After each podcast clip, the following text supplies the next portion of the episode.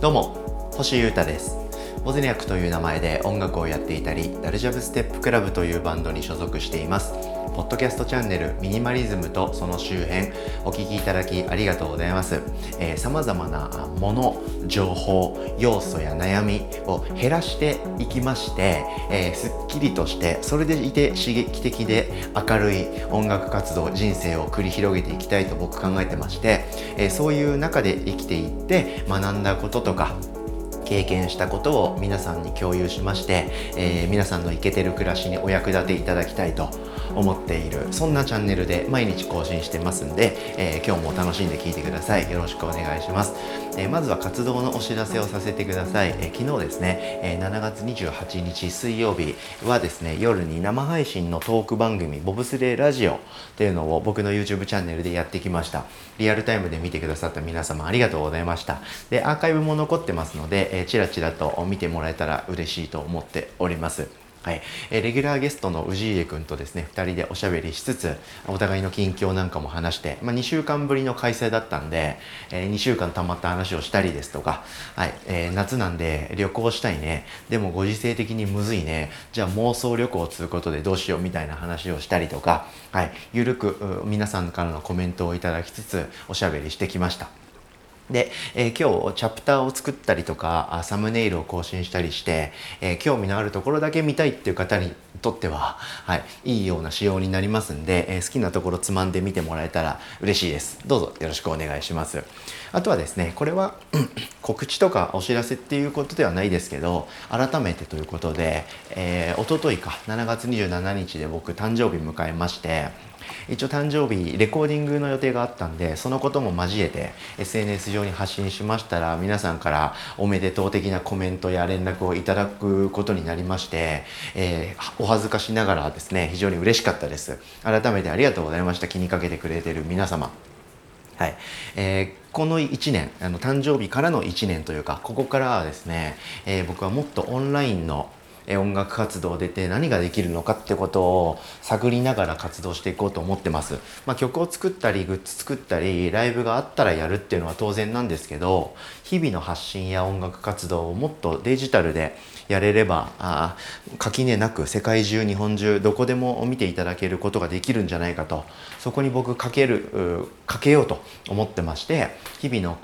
こういう発信はこのポッドキャストからやるしもうちょっと音楽活動とか映像が見えた方が見えやすいものとかっていうのは YouTube の中でゴリゴリ推し進めていこうと思っておりますんで是非そこをチェックしていただけて今後楽しんでもらえたら嬉しいです。うん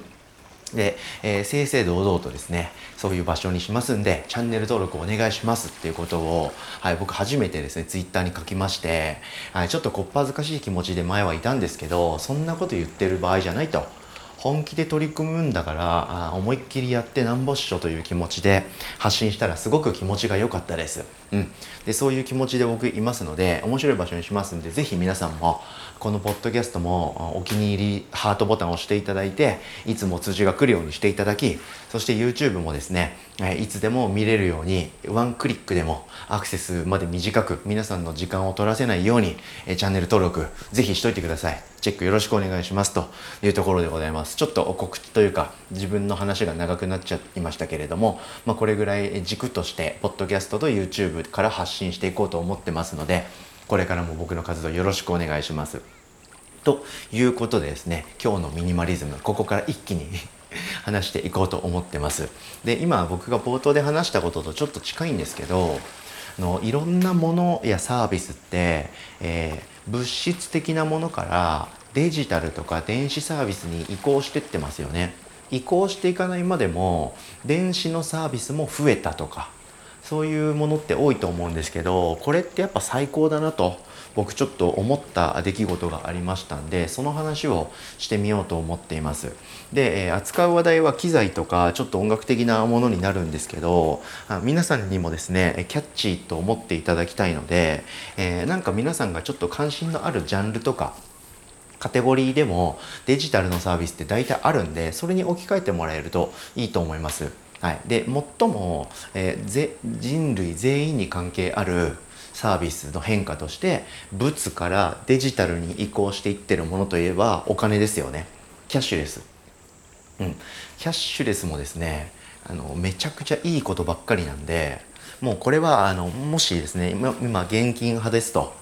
クレジットカードをたまに使うぐらいですとか銀行は大手メガバンクしか持ってないですっていう方はですぜひですねその辺も改革を進めていただくと人生全然豊かになるっていうか金銭的に豊かになるっていうよりはクオリティオブライフが上がるっていう意味でいいと思うのでその辺もおすすめです。またその辺はがっつり話そうと思うんですけどそういうふうにいろんなものにおいてデジタル、えー、押し寄せてきてるしそれを拒否せずにですね前向きに捉えて使うと暮らしがすげえ軽くなって楽しくなって便利になるんで、えー、その辺を僕はおすすめしたいなということで物からデジタルへの移行移行っていうか選択肢を増やすっていうのはすごくいいもんだっていうのをカジュアルな気持ちで全体的な話をしたいと思っています。はい、でそれに向けて、えー、具体的に扱う話が漫画とか本とかあとは機材の話ですね。はい、なんですが、えー、全体的な話をしたいということであのデジタルの何がいいのかということを先言ってみようかな。まず安いっすね。はいえー、本とかで言えば Amazon とかで Kindle ってありますよね電子書籍。で Amazon で紙の本を買ってえー、プライムで翌日届くとか2日後に届くっていうのでもいいし、えー、同じ欄にですね電子書籍で買うとこちらっていうボタンがあるんですけど同じ商品でもですね基本的に電子で買うと何パー10%オフぐらいにはなってるかな、はい、少しは安いです。まずこの時点で、えー、だいぶ熱いっすよね。だって10%オフってやばくないですか？ぜ免税ですよ。うん、最低でもこれぐらいは基本安く電子だと物が買えます。さらにですねなんか電子サービスって面白くてそのジャンルによるんですけど僕が今日今体感しているですね機材ですね。デジタルの機材っていうもんがありましてそれはですねなんかあなんか頭おかしいんじゃないかっていうか気が触れてるんじゃないかみたいなセールをやるんですよ。デジタルですけどこういう新しい機材みたいなものって売っててそれがですね今期間限定で97%オフで売ってますとか、はい、そんなの結構ザラにあるんですよ。97%オフですよ。3%オフじゃないですよ。97%オフですよ。97円引きじゃないですよ。97%オフなんでもともとの値段の3%の値段で買えちゃうと。いうセールとか結構ザラにやってるんですよデジタルだと。でも物だと物流とかその物を売ってる店への手数料とかいろんな中抜きのお金があるんで値引きってあんまできないんですよね。なんですけどデジタルだとそういうのがすごく柔軟にできるっていうものがあるんでまず安く手に入るっていう時点で最高ですね。うん、そしてあらゆる面でデジタルって早いんですよ話が。工程が短いっていうか話がスピーディーに進むんですよね。はい、本で言えば物質の本を買ったらですね、えー、Amazon でポチるだとすれば、えー、まあ、本屋で買ったら速攻手に入りますけど Amazon とか電子で通販で買うっていうのがみんな多いと思うんで Amazon でポチったらどんなに早くても数時間後に届きますよね。まあ、翌日とか。ですけど電子で買ったら買ったら多分5秒後ぐらいには読み始められるわけですよね。早いですよね、うん、あと電子で買うことでそのいろんな中継とか輸送とかが全部さっ引かれてますからとにかく工程も短いと。はい。なのでこれはとにかくいいんですよね、えー、早いって良くないですか？だってやりたいこととか欲しいものってすぐ始めたいしすぐ手に入れたいじゃないですか。なんで早い方が最高なんで僕は電子最高だと思ってます。そして、えー、当たり前の話をしますけど物質的にもあとは精神的にもですねあの気軽になるんでハードルが下がると思いませんか、うん、例えば漫画を100巻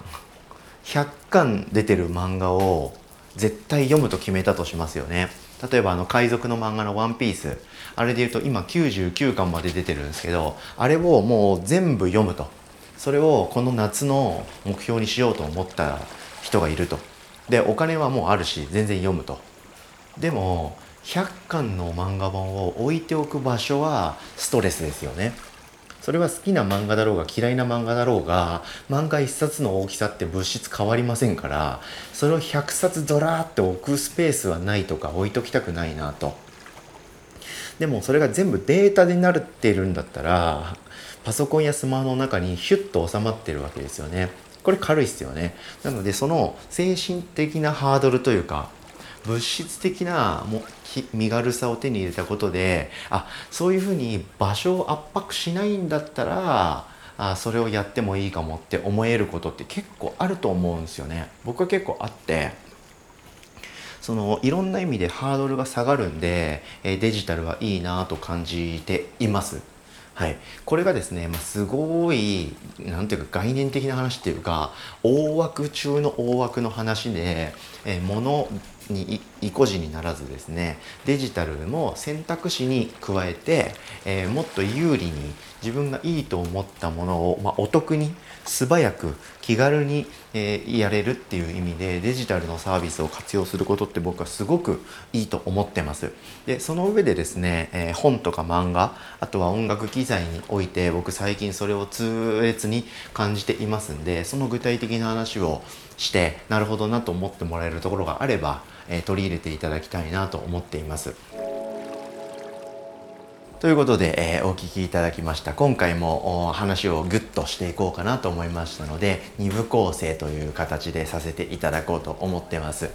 ものからデジタルにですね少しずついろんなものを移行していくと選択肢も広がってえお得になり動きも速くなりえいいんじゃないかなと僕思ってますのでそれの大枠っぽい話をえ今してみました。でえそれで感じているのは何なのかということで最近の僕の関心事である漫画とかあとはパソコン上の音楽ソフト周辺のことで特にそれを最近感じるのでその話をぐっと具体的に明日はしていこうと思ってますのでこれまたチェックよろしくお願いします。ということで聞いてくれてありがとうございました。ミニマリズムとその周辺星優太がお届けしました。それでは今日も皆様元気にいってらっしゃい。バイバーイ。